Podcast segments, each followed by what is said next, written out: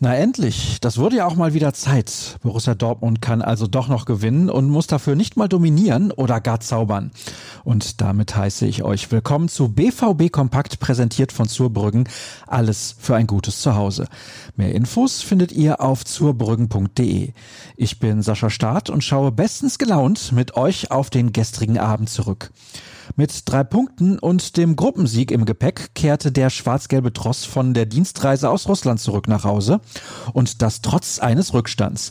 In der 16. Minute hatte Sebastian Driussi Zenit St. Petersburg in Führung gebracht. Binnen weniger Augenblicke drehten dann zwei Routiniers die Partie. Erst traf Lukas Piszek in der 68. Minute zum Ausgleich. Zehn Minuten später markierte Axel Witzel den Siegtreffer. Hinterher sprach Marco Reus von einer hart umkämpften Begegnung. In der ersten Halbzeit standen wir nicht so kompakt und haben spielerisch wenig hinbekommen. In der zweiten Halbzeit mussten wir mehr Druck machen, weil wir erfahren haben, dass Lazio führt. Wir wollten unbedingt Gruppensieger werden. Es war ein dreckiger Sieg. Die Tore waren nicht wunderschön rausgespielt. Axel Witzel war begeistert davon, dass die Mannschaft einen Rückstand drehen konnte. Wir waren nicht schlecht, aber in der ersten Halbzeit hätten wir besser spielen können. Später hatten wir dann mehr Ballkontrolle. Der Sieg ist auch mental sehr wichtig für die nächsten Spiele in der Liga und im Pokal, sagte er am Mikrofon von Dazone. Für den Belgier war es eine besondere Partie. Ich hatte hier viereinhalb tolle Jahre. Deswegen habe ich beim Tor auch nicht gejubelt, weil ich sehr viel Respekt für den Verein habe. Ich habe nur großartige Erinnerungen an Zenit. Yusufa Mokoko sorgte übrigens mal wieder für einen Rekord. Mit gerade einmal 16 Jahren und 18 Tagen avancierte der Angreifer damit zum jüngsten Spieler, der jemals in der Champions League zum Einsatz kam.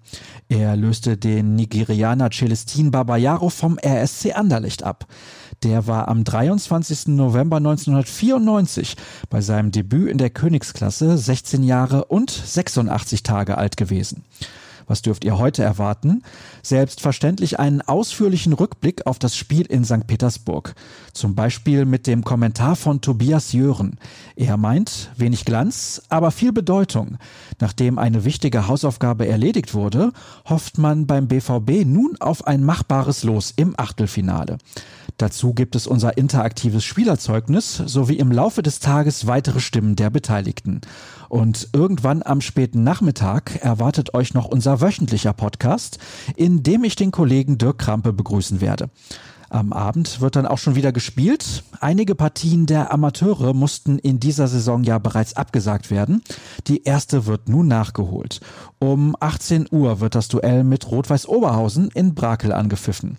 Die Gäste dümpeln bislang so ein wenig vor sich hin und liegen auf dem 13. von 21 Tabellenplätzen. Die Favoritenrolle ist also mal wieder klar verteilt. Wer den Kick gerne sehen möchte, der kann das bei soccerwatch.de tun. Dort steht ein kostenloser Livestream zur Verfügung. Und zur Verfügung steht euch natürlich auch ruhrnachrichten.de und das rund um die Uhr. Folgt uns sehr gerne bei Twitter unter dem bekannten Handle rnbvb und wer noch ein wenig Zeit übrig hat, der kann mir unter Start folgen. Kommt gut durch den Tag, bis später in unserem Podcast, hoffe ich zumindest. Ansonsten bis morgen. Ciao.